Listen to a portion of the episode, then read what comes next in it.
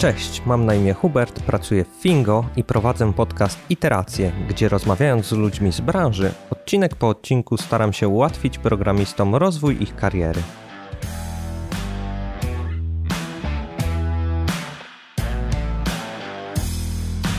Witam w piątym odcinku podcastu Iteracje.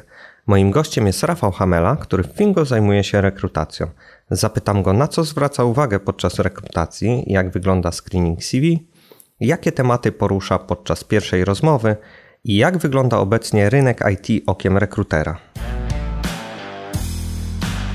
Cześć Rafał. Cześć Hubert. E, to może na początek przedstaw się naszym słuchaczom. E, mam na imię Rafał. E, w Fingo pracuję od kilku lat. Zajmuję się głównie budowaniem marki pracodawcy na rynku pracy, tak zwanym employer brandingiem. Robimy to wspólnie z zespołem. E, prywatnie mm, jestem ojcem e, dwójki dzieci, Karoli, Karola i Igi.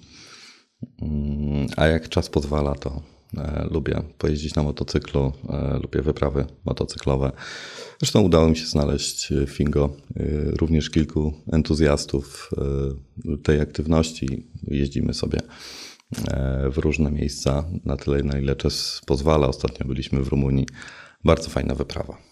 Okej, okay. no takie pytanie na rozróżnienie. E, kim chciałeś zostać w dzieciństwie? Hmm, dobre pytanie. Dawno to było, e, ale jak e, pierwsza myśl, jaka e, przyszła mi do głowy, związana jest generalnie z, z mechaniką. Mechanika pojazdów, mechanika maszyn, to zawsze mnie kręciło, to zawsze lubiłem robić, jak byłem mały. Okej. Okay. Dobra, to przechodząc do meritum, może na początek powiesz nam, jak według Ciebie wygląda ten rynek programistów? Czy faktycznie jesteśmy tacy rozpieszczeni i, i wszyscy jeżdżą Bentleyami, czy...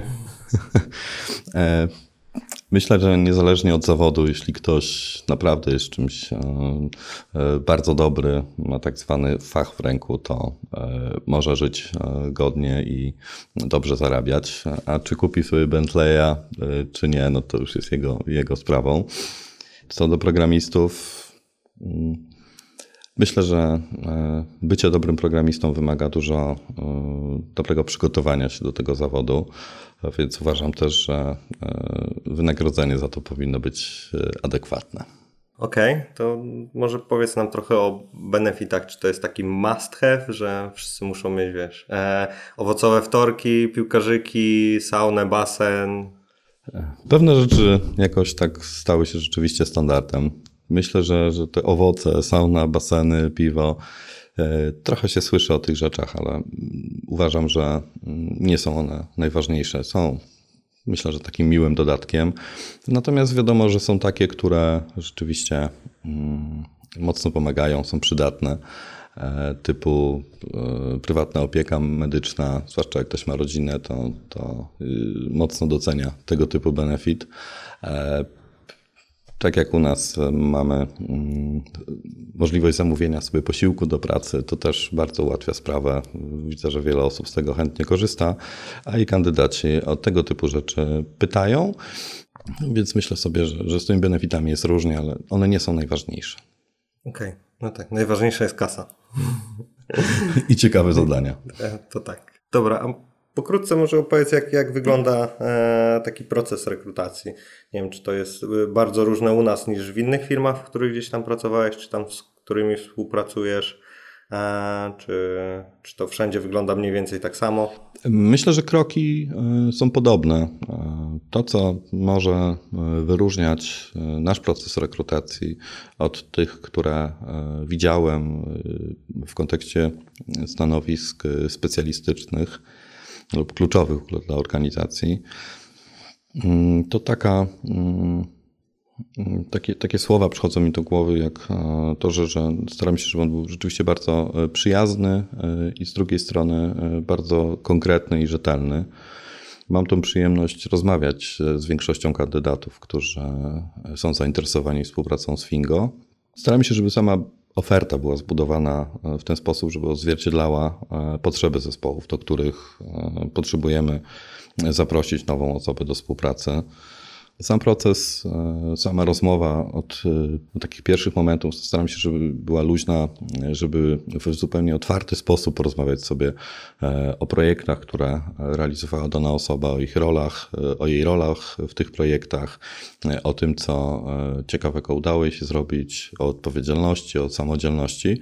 Z drugiej strony, ja też doskonale rozumiem, że kandydat w tej pierwszej rozmowie bardzo potrzebuje w jakiś sposób ocenić, zdobyć na tyle informacji, żeby móc decydować, czy chce angażować się dalej y, w proces rekrutacji, chce e, poświęcać swój czas.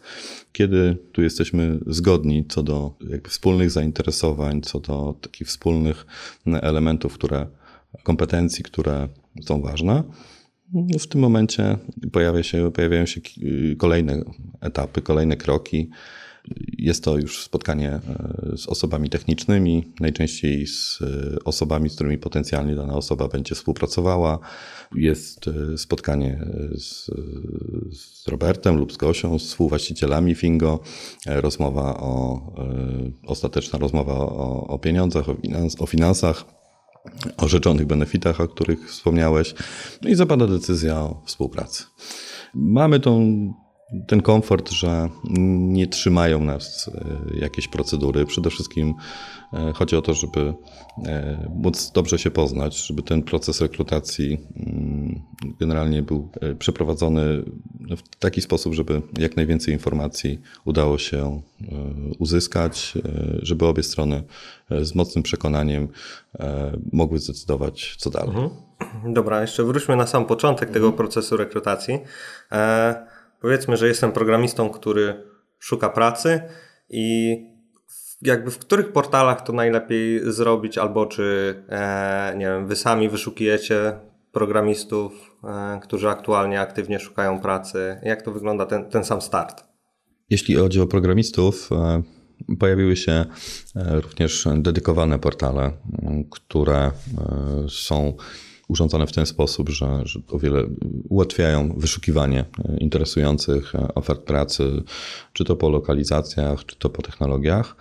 Może niekoniecznie jest teraz miejsce, żeby jakoś wymieniać nazwy tych portali. Nie chciałbym jakoś lokować produktu albo usługi, ale myślę, że bardzo łatwo wyszukać te najbardziej popularne. Zachęcam do tego. Oferty pracy y, są również na dedykowanych kanałach y, na Facebooku, w grupach facebookowych można znaleźć e, ciekawe propozycje. Oczywiście też na stronach e, internetowych y, firm, które, e, o których słyszeliśmy, które są w naszym obszarze zainteresowania. Też można spojrzeć, kogo szukają, bo czasami te oferty nie są publikowane.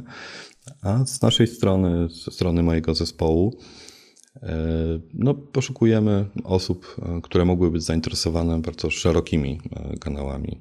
Z jednej strony oferta, o której wspomniałem, z drugiej strony aktywne działania informacyjne, z którymi chcemy dotrzeć do, do osób, które mogą być potencjalnie zainteresowane tą współpracą. Tutaj dużą uwagą e, patrzymy na profile e, społecznościowe i staramy się zainteresować osoby, e, których profil no, wygląda na, na, na, na, bardzo adekwatny. Wysyłamy mocno spersonalizowane wiadomości do tych osób, no, licząc na to, że akurat będą w takim momencie swojej kariery, swojego życia zawodowego, że ta oferta trafi na zainteresowanie. Jasne. E, dobra, bo mi jest pewnie trochę, znaczy byłoby mi pewnie trochę łatwiej e, zmienić pracę niż takim osobom powiedzmy na studiach, czy zaraz świeżo po mhm. studiach. Powiedz mi, czy Twoim zdaniem opłaca się chodzić na, na praktyki, czy na staże, płatne, bezpłatne? Uważam, że na praktyki i staże zawsze opłacało się chodzić, zawsze opłacało się angażować w tego typu E, inicjatywy. Myślę, że to jest świetnym uzupełnieniem do takiej akademickiego, akademickiej wiedzy, akademickiego wykształcenia. E, daje możliwość rzeczywiście pracy z doświadczonymi osobami.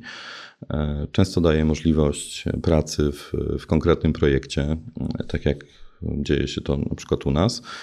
Więc myślę, że to jest niesamowite doświadczenie, które bardzo fajnie może zarezonować późniejszą ofertą pracy w tejże firmie, w której odbywał ktoś praktykę, a na pewno też jest mile widziane przez innych pracodawców, że tego typu aktywność została podjęta. Okay. A powiedz mi, praktyki zawsze są płatne, czy to jakoś tak jest, że niektóre firmy mają też bezpłatne te praktyki, gdzie Myślę, że w naszej branży mm, w większości te praktyki już są płatne. Na jakimś poziomie na pewno jest tutaj ustawione to wynagrodzenie, ale, ale myślę, że one są już płatne. Szczególnie kiedy ktoś angażuje się już w konkretne projekty, konkretne rozwiązania. U nas te praktyki poprzedzone są również rekrutacją. Staramy się rzeczywiście zapraszać do współpracy osoby, które już mają pewien poziom e, kompetencji, przynajmniej wiedzy, co umożliwia, czy zwiększa szansę na to, że po takiej praktyce będziemy mogli kogoś e, zaprosić już do stałej współpracy. I akurat e, Fingo za praktyki płaci. Uważam, że to dobra praktyka. Okej. Okay to jakby też follow-up tego pytania, mhm. powiedzmy.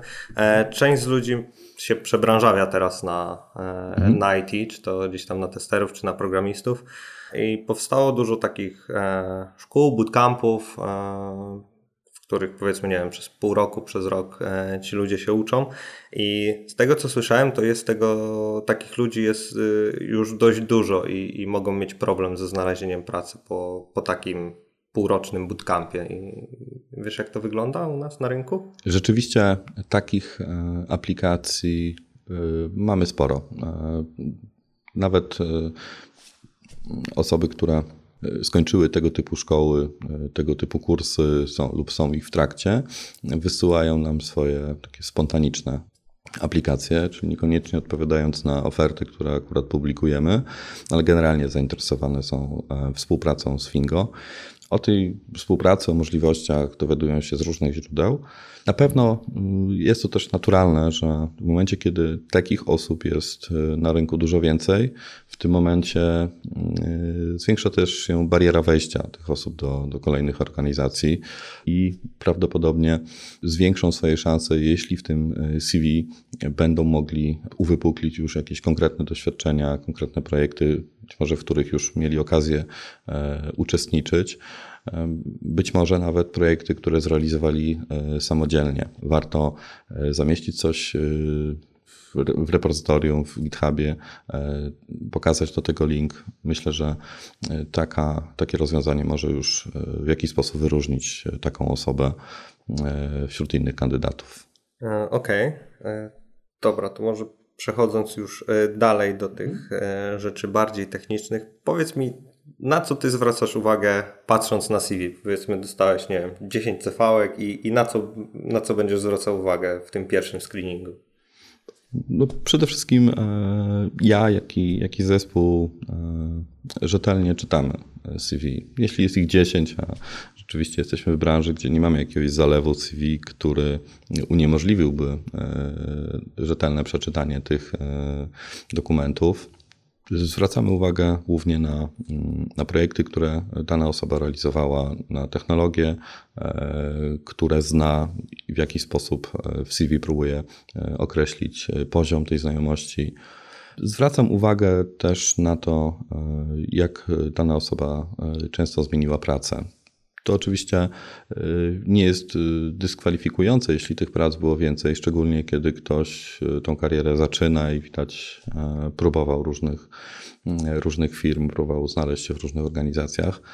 Natomiast to później na pewno powoduje jakieś, jakieś pytania i chcę usłyszeć, co, co się zadziało w danej firmie, jeśli szczególnie praca z nią, czy współpraca z tą firmą trwała tylko kilka miesięcy, najczęściej kandydat jakoś rzetelnie o tym opowiada i e, jest to wiarygodne.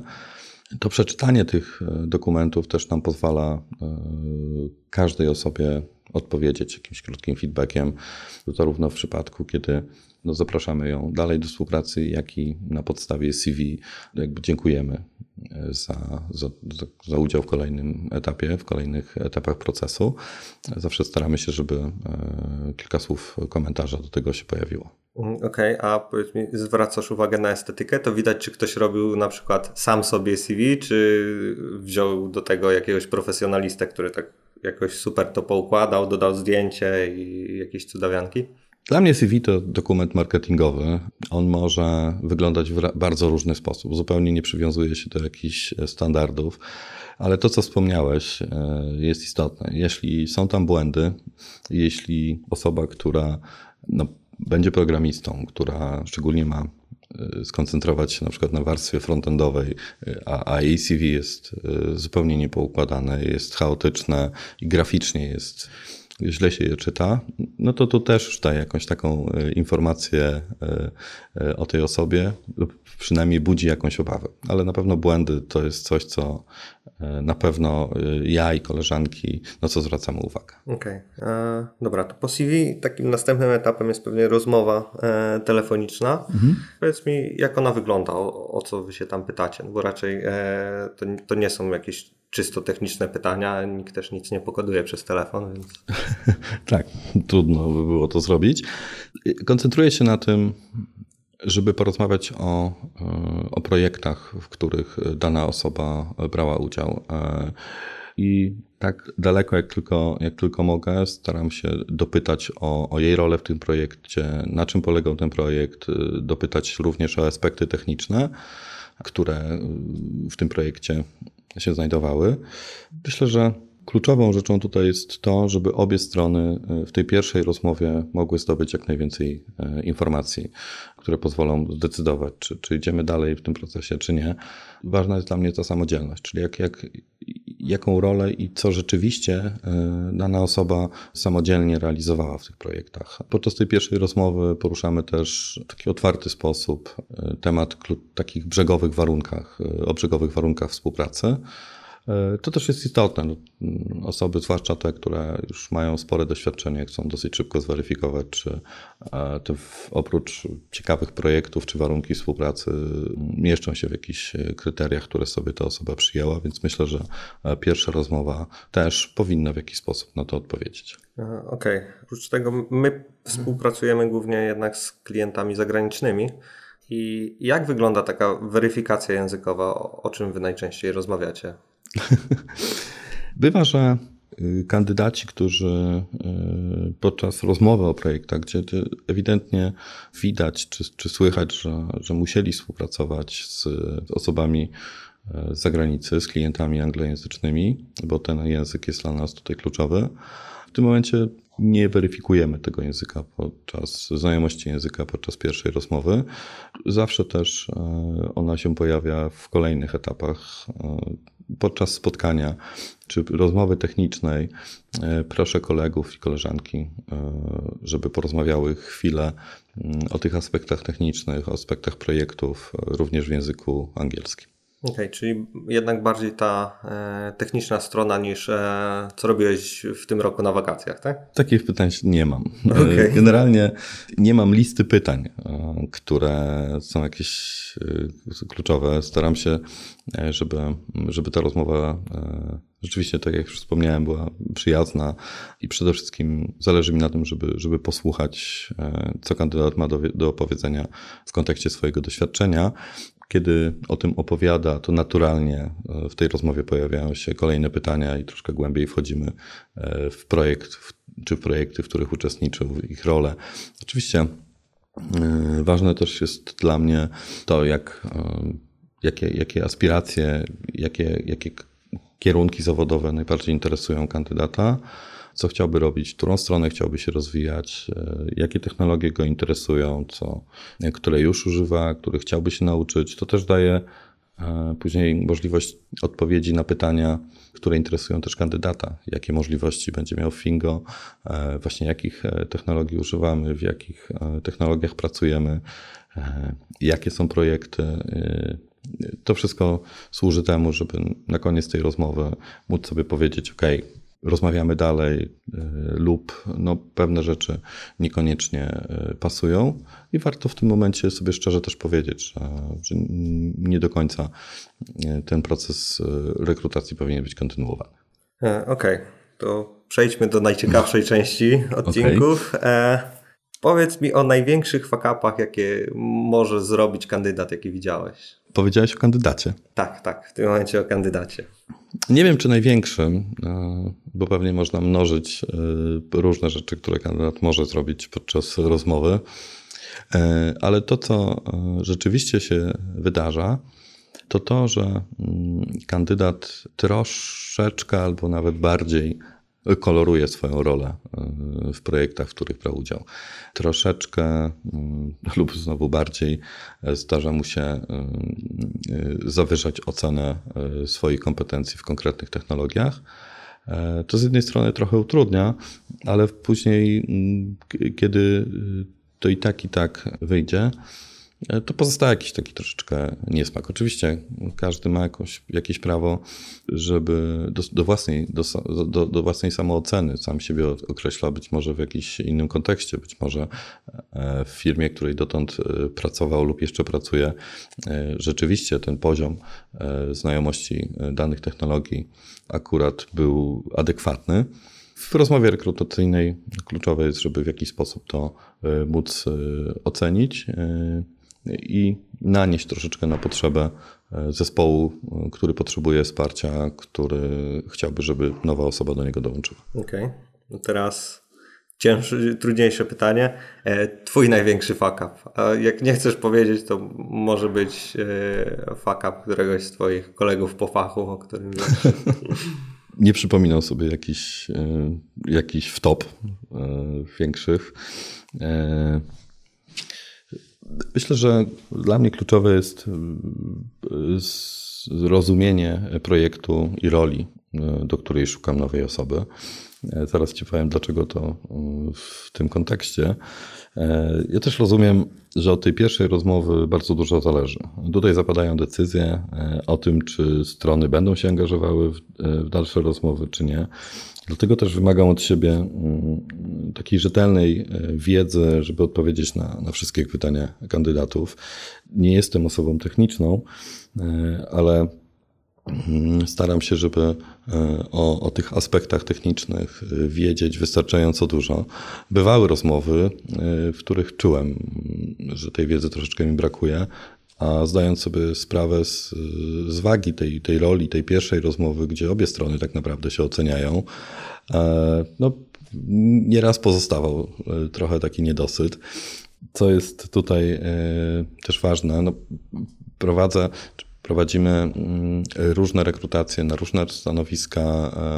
W kontekście stanowisk technicznych są to też różne technologie tych rekrutacji jakoś nie ma szczególnie dużo i zdarza się, że odstęp między jedną a drugą jest y, dosyć y, spory. Zdarza mi się pewne rzeczy zapomnieć. Wiem, że muszę doczytać, ale też tutaj w tym miejscu warto podziękować kolegom, koleżankom, kolegom programistom, koleżankom programistkom, że mają cierpliwość, żeby czasami powtarzać mi te same rzeczy. Okay. Jeśli, jeśli to wtopa, to, to, to może yy, dlatego odpowiedź na to pytanie. Tak bardzo na miękko ten fuck up. no ale tak, ty nie wywalisz niczego na produkcji raczej, więc... No. Dzięki. Dobra, to może tak na koniec jakieś e, porady dla kandydatów, bo pewnie większość osób, która będzie nas słuchała, to będą programiści, może gdzieś tam będą chcieli w pewnym momencie zmienić pracę. Ja od siebie wymagam e, tego, żeby opowiedzieć szczerze o tym, jak wygląda praca, e, co się dzieje w projekcie, e, odpowiedzieć też szczerze i w otwarty sposób, rzetelnie mm, o tym, jaką jesteśmy firmą, jaką jesteśmy organizacją. I myślę, że oczekuję tego samego z drugiej strony. Też rzetelnej informacji, szczerej, prawdziwej informacji o tym, co, co dana osoba robiła, jakie ma doświadczenia Myślę, że to bardzo pomaga i od samego początku e, ja przynajmniej jakby czuję w, to, w rozmowie, że, że rozmawiamy sobie szczerze, rozmawiamy konkretnie i szanujemy swój własny e, wspólny czas. Mm, więc to jest dla mnie kluczowe. E, oczywiście na dalszym etapie, mm, kiedy już angażuję koleżanki i kolegów e, w proces rekrutacji, to chciałbym, żeby tutaj, żeby pojawiła się taka rzetelność w, e, w, to, w tym, na czym się, na co się umawiamy. Jeśli jest to zwykły termin spotkania, to żeby, żeby to się zadziało. E, jeśli to jest jakiś termin, na który się umawiamy w kontekście oddania zadania, e, to też chciałbym, żebyśmy się tego trzymali. Tym bardziej, że te osoby no, poświęcają trochę czasu, żeby, e, żeby to zadanie dobrze, rzetelnie ocenić. Mhm. Dobra, to może jeszcze masz jakieś porady dla swoich kolegów po fachu, kolegów, koleżanek? To, co teraz mi przyszło do głowy, to informacja od kandydatów, którzy opowiadają o o różnych procesach rekrutacyjnych, albo w momencie, kiedy ich historia współpracy z daną firmą jest bardzo krótka. Zdarzały mi się sytuacje, kiedy powiedzieli, że do zupełnie innego projektu, e, albo czasami mieli wrażenie, że dla, do zupełnie innej firmy byli zapraszani, niż to, co się okazało już e, podczas współpracy, do której doszło. Jeśli miałbym to ubrać w jakąś radę dla koleżanek i kolegów, e, którzy zajmują się rekrutacją w, w firmach programistycznych mm, i nie tylko zresztą, to to, żeby w taki rzetelny sposób opowiadać nie tylko pewnie o blaskach, ale też o cieniach współpracy. Wiadomo, że, że one są. Myślę, że taka rzetelna informacja, prawdziwa informacja i mówienie prawdy jest moim zdaniem kluczowa, bo pozwala uniknąć rozczarowania. Moim zdaniem e, to rozczarowanie troszkę po kolorowanym procesie rekrutacyjnym jest dużo gorsze i dużo bardziej kosztowne niż powiedzenie sobie na samym początku, że no jednak nie do końca e, te parametry e, współpracy są odpowiednie dla jednej czy dla drugiej strony. W naszym przypadku mm, proces onboardingu czy, czy wdrożenia nowej osoby w projekt jest dosyć długi.